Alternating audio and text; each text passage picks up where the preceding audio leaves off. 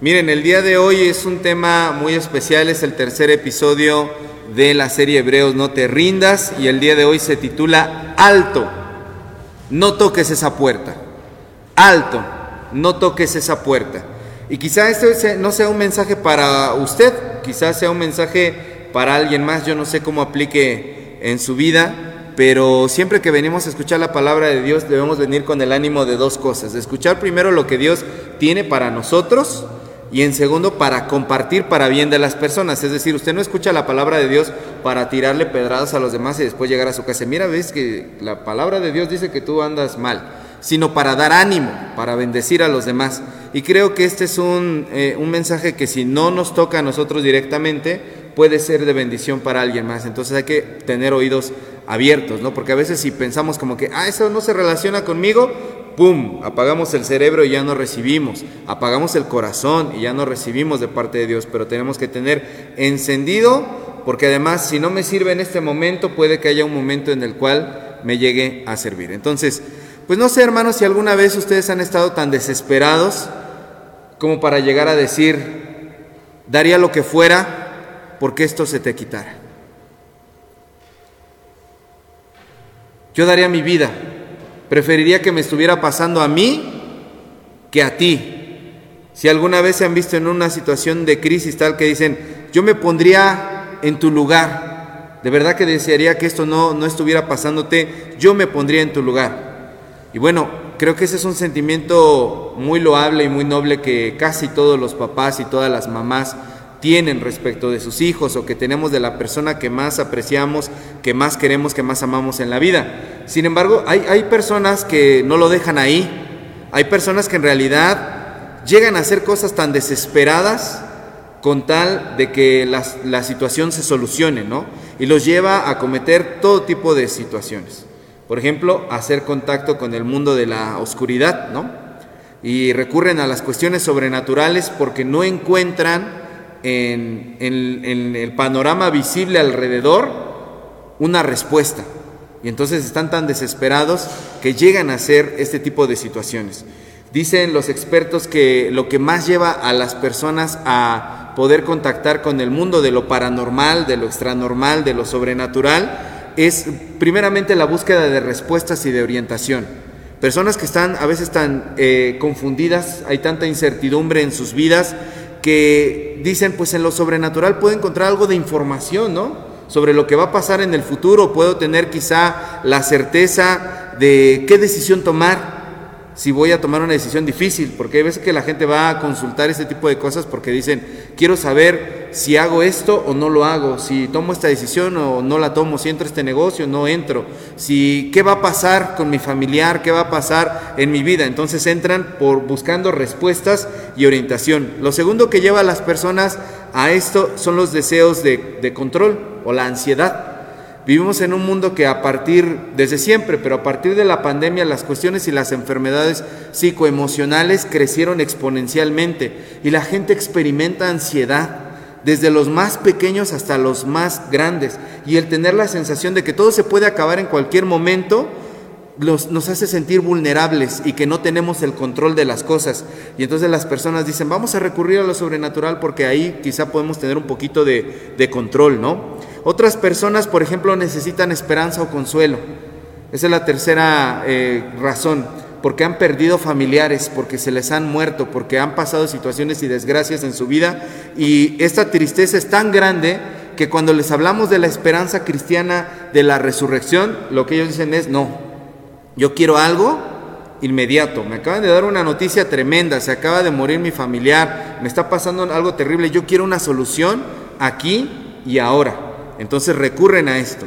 Lo cuarto sería por una conexión con lo trascendental, con lo espiritual. Hay muchas personas que se sienten insatisfechas con la experiencia espiritual que hay dentro de las congregaciones. En las congregaciones a veces somos fríos, a veces no somos eh, solidarios, no somos cálidos y cuando vienen personas nuevas se encuentran con ese mundo de frialdad en un mundo eh, donde se supone que deberíamos de ser cálidos para con los demás y dicen la iglesia no me satisface. O ven los rasgos a veces como de hipocresía en nosotros los cristianos y dicen yo no quiero tener nada que ver con la iglesia. si voy a buscar mi espiritualidad, lo voy a buscar en otras cosas, ¿no? Y por último, la quinta razón es por curiosidad o por fascinación. Está tan en los medios de comunicación que la gente dice, pues, ¿qué, qué será, no? ¿Qué, ¿Qué, qué, tendrá de malo que me lean la mano, que me echen un día las cartas, que eh, las conchas, ¿no? Que lean esta situación. ¿Qué es que tampoco será tan malo? ¿Me, ¿Me iré al infierno por eso? A ver, vamos a experimentar. Estas cinco razones llevan a las personas a estar en contacto con el mundo de lo paranormal. En, en, resumen podemos decir son enfermedades físicas, enfermedades financieras, enfermedades del alma y psicológicas y enfermedades del espíritu, porque no logran tener una buena conexión con Dios. Y lo que más, más se consulta a, a nivel global en el mundo, en primer lugar, es la adivinación y la lectura del tarot. Para muchas personas cuando van a esto, eh, esta interpretación de los símbolos del tarot, no sé si sepan cómo funciona el tarot, pero el tarot ofrece una serie de cartas que dan un, que cada una de ellas tiene un símbolo, representa algo, nuevos inicios, romance, eh, fin de ciclos, etcétera. Y cuando el tarotista los tira, nunca salen de la misma manera y se supone que plantean escenarios posibles en el futuro de las personas. Entonces por eso las personas recurren a ellos porque dicen, aquí están los escenarios posibles. Lo curioso es que cuando las personas van a consultarlos, los escenarios posibles que les salen casi siempre son los mismos, ¿no? Entonces, por eso es que muchas personas recurren al tarot. Otro, por ejemplo, la comunicación con espíritus y mediums.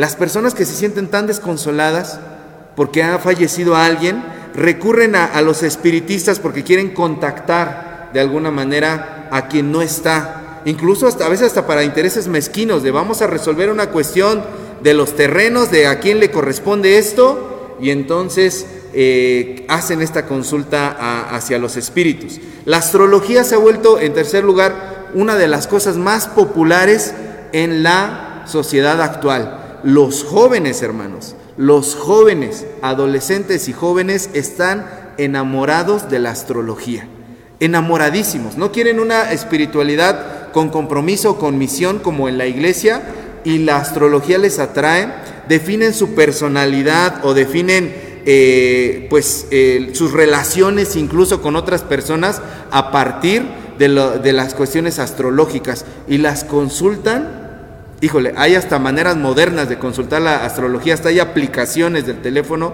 para que puedas consultar tu horóscopo en ese día. Uno podría pensar, eso es cosa de las revistas que hay en las estéticas, ¿no? Del TV Notas, del TV y novelas, de las de revistas de antes, de los noventas, ¿no? Los jóvenes están profundamente enamorados de esta espiritualidad de la, astrología. En cuarto lugar, eh, la sanación energética y de cristales.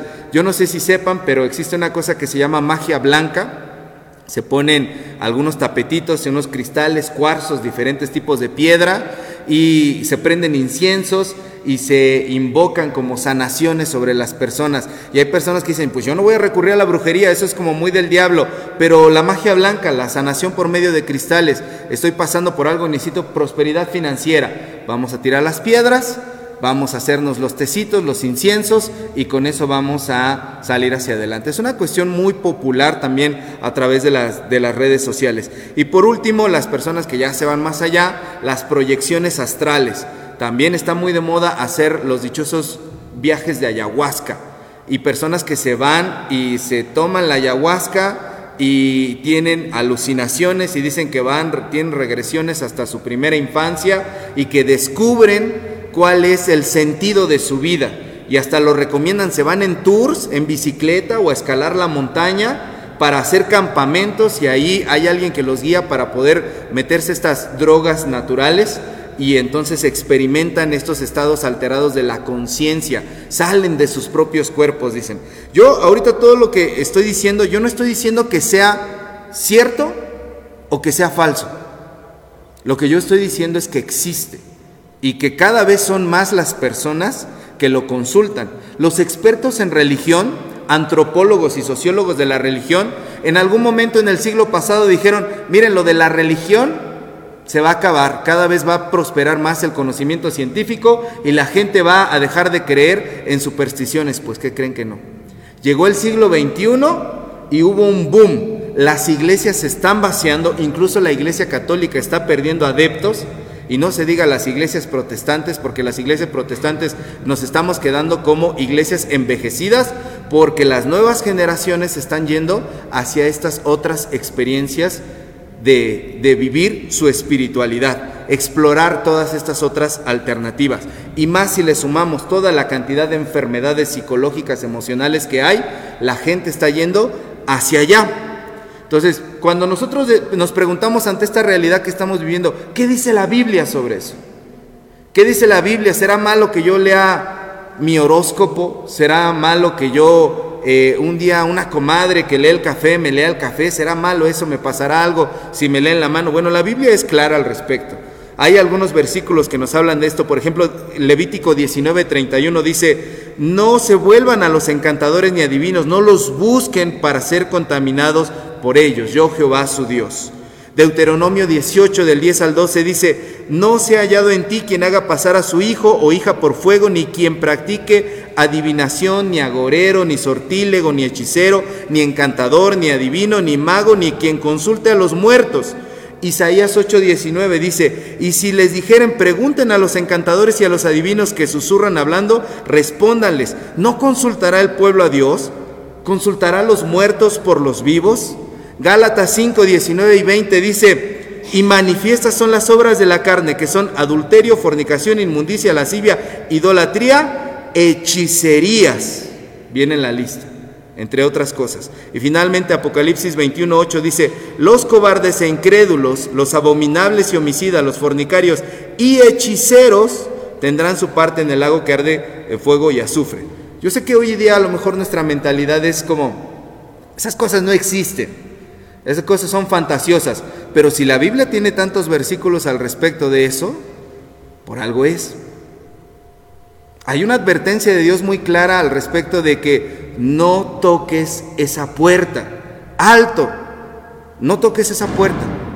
Cualquiera que sea la situación que te lleve a ti a estar en crisis, no toques esa puerta.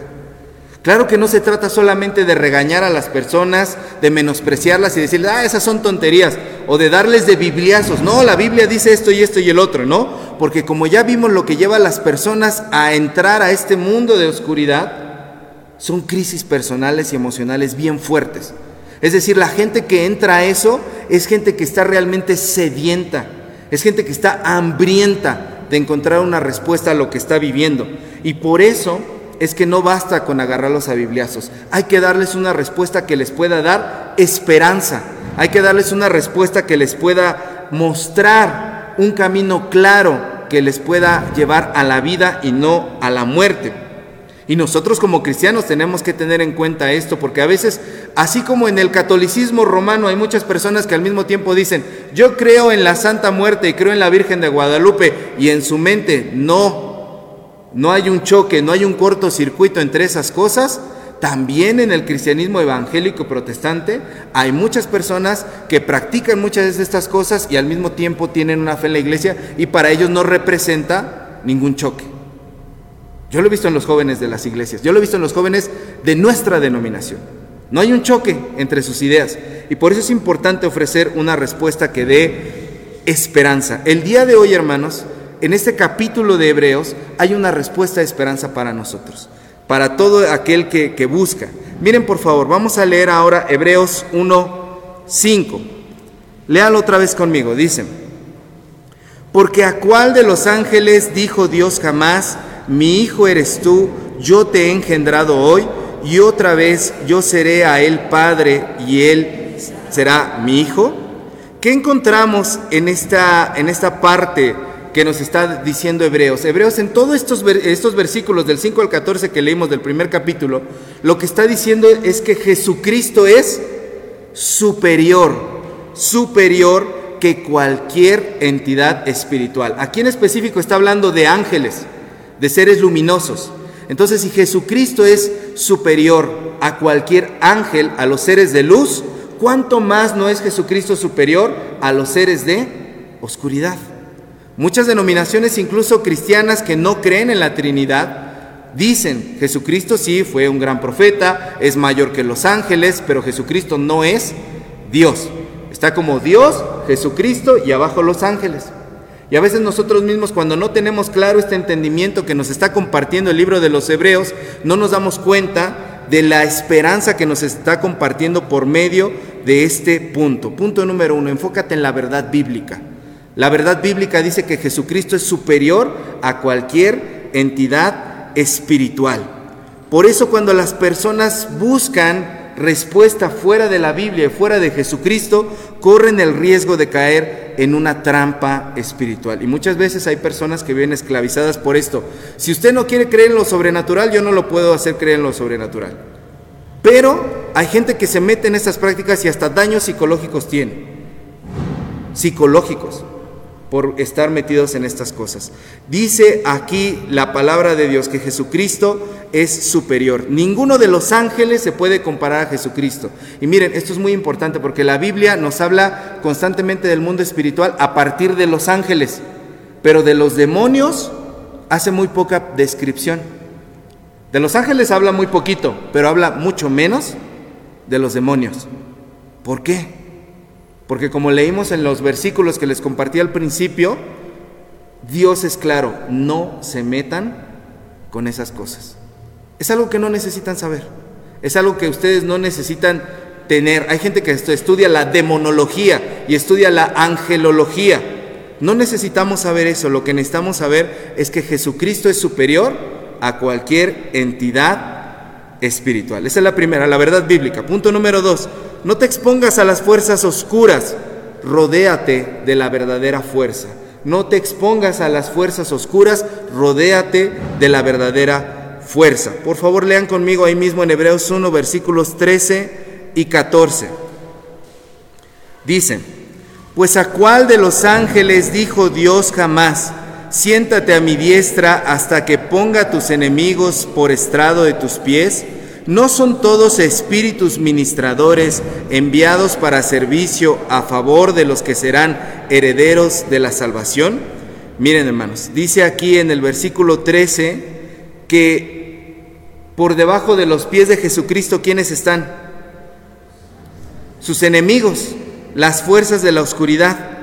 Es decir, todas las cuestiones demoníacas, espirituales, todo, cuando usted dice, es que el diablo me tentó, el diablo tiene poder, lo que dice aquí es que todas esas cosas están por debajo de los pies de Jesucristo. Colosenses 2.15 dice que Él anuló el acta de los decretos que nos era contraria clavándola en la cruz y que exhibió a las potestades espirituales y las clavó allí también en la cruz. Jesucristo triunfó por encima no solamente de la muerte, triunfó por encima de los poderes del mal, del diablo, de Satanás. Por eso es que nosotros los cristianos no debemos de temer a ninguna de estas cosas. Que de repente dicen, ah, es que veo las películas de terror y me da miedo. Los demonios, pasa la noche y ya de repente empiezan a oír ruidos y como que le saca de onda. ¿no? Hay, hay gente que es muy débil en cuanto a estas situaciones. Y no es para menos, porque juegan con el terreno de lo emocional, de lo mental y de lo espiritual. Y hay personas que eh, son susceptibles a este tipo de cosas. La palabra de Dios dice claramente, Colosenses 2.15, Jesucristo triunfó por encima de eso. Hebreos 1.13, los enemigos de Jesucristo están por debajo de el estrado de sus pies. Y a pesar de que son seres derrotados, esto sí es importante saberlo, por favor, abran Apocalipsis 20, versículos 7 y 8. Apocalipsis 20, versículos 7 y 8.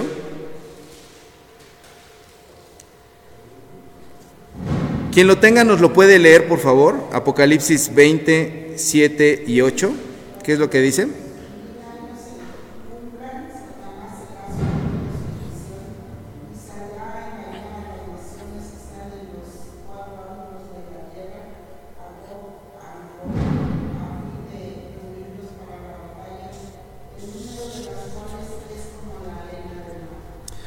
Gracias, hermana. E, en este pasaje, si ustedes han leído Apocalipsis, saben que hay un momento en el que Satanás y sus demonios son encerrados, pero después de eso son liberados por un momento. ¿Qué es lo que representa esto? Simbólicamente nos está diciendo que a pesar de que los demonios fueron derrotados el día que Jesucristo triunfó por eh, sobre ellos en la cruz, a pesar de eso, tienen todavía un poco de tiempo hasta que nuestro Señor venga para tratar de hacer daño a los seres humanos.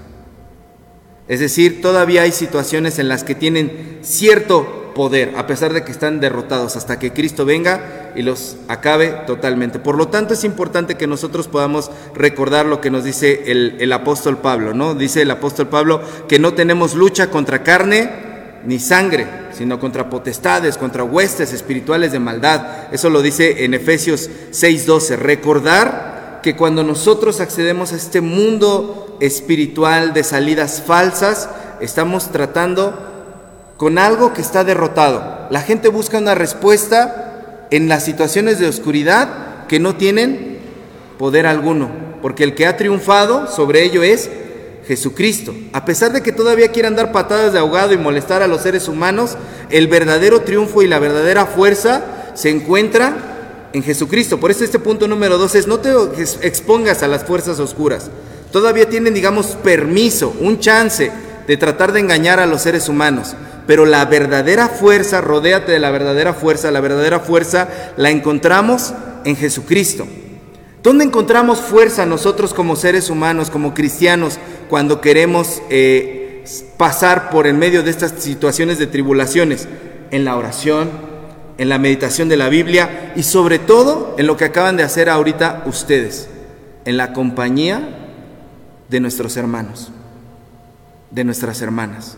¿Cómo se siente uno cuando ora? Bien, pero cuando ora rodeado de las demás personas, es una experiencia que no se puede equiparar con nada. Y la gente que está buscando estas respuestas en este tipo de situaciones, en realidad lo que necesita es un abrazo.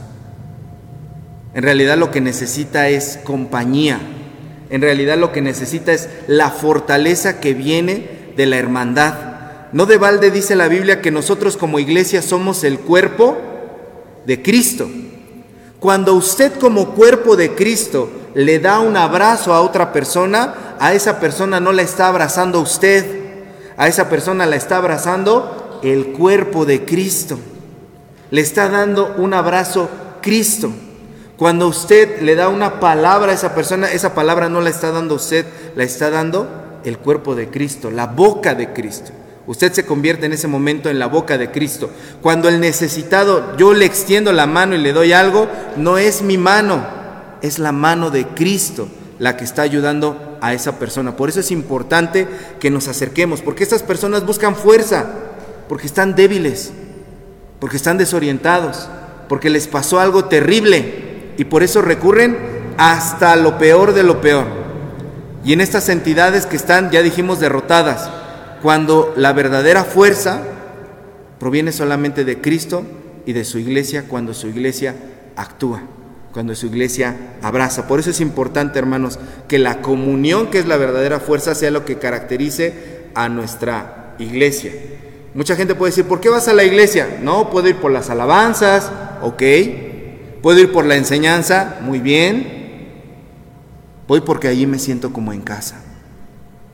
Eso, hermanos. Eso tiene que ser nuestra meta. La alabanza puede ser muy bonita, pero sin hermandad no es nada. La enseñanza puede ser muy buena, pero sin hermandad no es nada. Y por eso tenemos que ser una fuerza que erradique el que las personas recurran a esas cosas. Punto número dos, no te expongas a las fuerzas oscuras, rodéate de la verdadera fuerza. Punto número tres, enfócate en tu relación con Dios. Enfócate en tu relación con Dios. Vamos a leer el versículo 6, por favor, de Hebreos 1. Hebreos 1, versículo 6. Léanlo junto conmigo y dice, y otra vez cuando introduce al primogénito en el mundo, dice, adórenle todos los ángeles de Dios. ¿Quiénes están adorando a Dios en ese, en ese versículo? ¿Quiénes? ¿Ustedes se preguntan por qué, alguna vez han preguntado por qué los ángeles adoran a Dios? Porque los ángeles adoran a Dios como dice Apocalipsis 4.8. ¿Quién nos lee Apocalipsis 4.8? Apocalipsis 4.8 dice algo muy importante.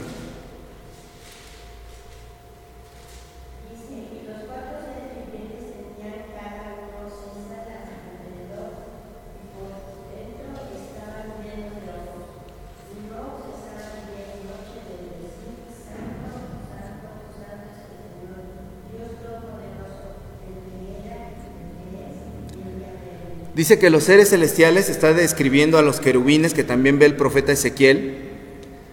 Dice que los seres celestiales están diciendo santo, santo, santo. ¿Cuándo? Día y noche. No cesan de alabar a Dios. Pero la pregunta sigue. ¿Por qué los ángeles, los seres celestiales, adoran a Dios? ¿Por quién murió Cristo? Por nosotros como seres humanos. Entonces, ¿por qué los ángeles lo hacen si ellos ni siquiera son beneficiarios de la salvación de Dios? No sé si está captando lo que le estoy diciendo. Los ángeles no fueron beneficiados por el sacrificio de nuestro Señor Jesucristo. Sin embargo, vemos que los ángeles cuando nació nuestro Señor Jesucristo eran los primeritos que estaban allí alabando. ¿Se acuerdan que se aparece el todo el coro celestial y están alabando a Dios? Y los ángeles dicen que en la eternidad delante del trono de Dios están cantando santo, santo, santo. Toda, todo el día y toda la noche no cesan de hacerlo. ¿Qué nos quiere decir entonces eso a nosotros, hermanos? Nosotros que sí fuimos beneficiados por la salvación. Nosotros que sí fuimos beneficiados por la obra de Jesucristo. Punto número tres, enfócate en tu relación con Dios. A veces nosotros ya se extiende el culto 10 minutos más y ya estamos... a 20 minutos, media hora. Uy, no, ahora sí se pusieron bien locos en el templo. Ya una hora más se aventaron. Hermano, tú fuiste beneficiado. Tú fuiste bendecido por la obra de tu Señor Jesucristo. No estás aquí para quedar bien con el pastor, con los administradores, con el director de alabanza, con el que está dirigiendo el culto. Estás aquí para alabar a Dios. Enfócate en tu relación con Dios, profundiza tu relación con Dios. Cuando nosotros hacemos eso, hermanos, cuando nosotros profundizamos nuestra relación con Dios, ninguna otra cosa sobrenatural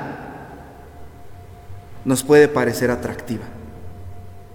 El Señor Jesucristo dijo en algún momento en Mateo 22, 37, amarás al Señor tu Dios con todo tu corazón, con toda tu alma y con toda tu mente, con todas tus fuerzas. Y nosotros decimos, amaré al Señor mi Dios hasta las ocho y media. Hasta la hora del culto, porque después de ahí ya no amo mucho al Señor mi Dios, ¿no? Cuando nuestras energías están enfocadas en poder alabar a Dios y fomentar esa relación, vamos a encontrar la protección divina de Dios. Y es lo que tenemos que compartirles a las personas que están pasando por estos momentos de crisis, porque tienen una carencia enorme. Ellos no tienen un padre, lo tienen pero no lo saben. Ellos no tienen una relación así de fuerte con Dios. Ellos no saben, incluso a veces, que fueron beneficiarios de la salvación y que eso está disponible para ellos. Que el Dios de toda gracia que el creador de todo el universo dio todo por ellos y los está llamando a ellos para poder ser libres de las ataduras, de las cadenas, de las enfermedades, de las situaciones emocionales que están experimentando. No lo saben. Y tenemos que hablarles y fomentarles que puedan tener una relación con Dios, porque en cuanto lo tengan, nada del otro mundo sobrenatural, ni ninguna otra respuesta falsa se les va a antojar. Y miren hermanos, no solamente hay respuestas sobrenaturales que son cuestiones que toman como respuestas locas las personas. A veces buscan hasta una solución violenta a sus problemas. Quieren quitarse la vida. Quieren acabar con la vida de otros. Quieren tomar decisiones desesperadas y dicen, yo me quiero largar ahorita mismo hacia no sé dónde. Abandonarlo todo, dejarlo todo. A mis hijos, mi familia, mi trabajo, me quiero ir a donde nadie me conozca. Hay mucha gente en nuestra sociedad que está pasando por esos momentos. O buscan una salida en el alcohol, o buscan una salida en las drogas, porque lo que quieren es que escapar, salirse de algún modo. No me puedo ir físicamente de aquí, pero chao, los voy a abandonar, los voy a dejar aquí. Por eso hoy, a través de estas verdades tan preciosas que nos dice el libro de Hebreos, que nos recuerda quién es Jesucristo, que nos recuerda la verdad bíblica que Jesucristo está por encima de todas las cosas, que la verdadera fuerza proviene de Jesucristo y que todos los enemigos del Señor están debajo de sus pies y de que hasta los ángeles alaban a Dios y por lo tanto nosotros deberíamos adorarlo aún más, nos dice, como es el título de, este, de esta reflexión, de esta tercera parte de Hebreos, no te rindas, nos dice, alto, no toques esa puerta. La, la, cualquier solución que tú estés intentando. Y quiero decirlo también para quienes nos escuchan, porque gracias a Dios nos ven a través de la transmisión y nos escuchan algunas personas a través de la grabación. Eso me da mucho gusto porque hay personas que están escuchando la palabra del Señor eh, también a través de, de este medio, ¿no? No necesitamos ni siquiera tocar una puerta. ¿Sabían eso? Eso es hermoso, es hermoso. Apocalipsis 3:20, por favor, léalo conmigo. Ya vamos a concluir. La gente está buscando tocar puertas, salidas falsas, puertas por todos lados. Pero la palabra de Dios dice esto, y esto es hermosísimo, hermanos. Alto, no toques esa puerta. Apocalipsis 3:20 dice, He aquí yo estoy a la puerta y llamo. Si alguno oye mi voz y abre la puerta, entraré a él y cenaré con él y él conmigo. El Señor Jesucristo dice, ni siquiera tienes que tocar una puerta. Más bien lo que tienes que hacer es abrir la puerta de dónde? De tu corazón. Ya les he contado de ese hermano que a mí impactó mi vida en mi iglesia. Eh, hoy ya descansa con el Señor, el hermano Gil. Cantaba siempre una canción y siempre decía, Cristo está en mi corazón. Cristo está en mi corazón, quedito llamó y la puerta le abrí. Cristo está en mi corazón. Nos cantaba a los niños siempre eso. Y yo decía de niño, ¿por qué el hermano siempre se para cuando predica y siempre dice lo mismo y siempre canta la misma canción? Hoy lo entiendo. Porque hay personas que han cerrado su vida y su corazón tanto y están buscando por afuera cosas que no les benefician, cuando lo único que tenemos que hacer es, pasa Señor, entra y cena conmigo. Y si este mensaje le sirve hoy a usted, tómelo y ábrale la puerta al Señor, en donde lo ha cerrado. Y si le sirve para alguien más, compártalo, porque el Señor está queriendo entrar a la vida de todos nosotros. Amén. Póngase de pie, vamos a orar. Amado Señor, estamos delante de ti, Señor. Y sabemos, Padre, que en nuestras vidas a veces nos hemos sentido desesperados, cansados, Señor. A veces, Señor, también quizá hemos querido tomar puertas falsas, salidas falsas. Y te rogamos, Señor, que nos perdones, pero que nos hagas, Señor, poder abrir la puerta de nuestra vida para que entres tú. Y también ser lumbrera, Señor, para todos aquellos que están, Señor, desfallecidos, que son nuestros vecinos, nuestros amigos, nuestras familiares, Señor, que están llamando a puertas muy extrañas, Señor, oscuras, peligrosas, Señor. Puertas de oscuridad, de maldad, de vicios. Puertas, Señor, que los pueden destruir de múltiples formas, Señor. Ayúdanos a no cerrar nuestros labios, a no cerrar, Señor, nuestra vida a compartir con otros que tú también quieres entrar en sus corazones. Señor, sigue tocando la puerta y sensibiliza los corazones para que podamos abrirte.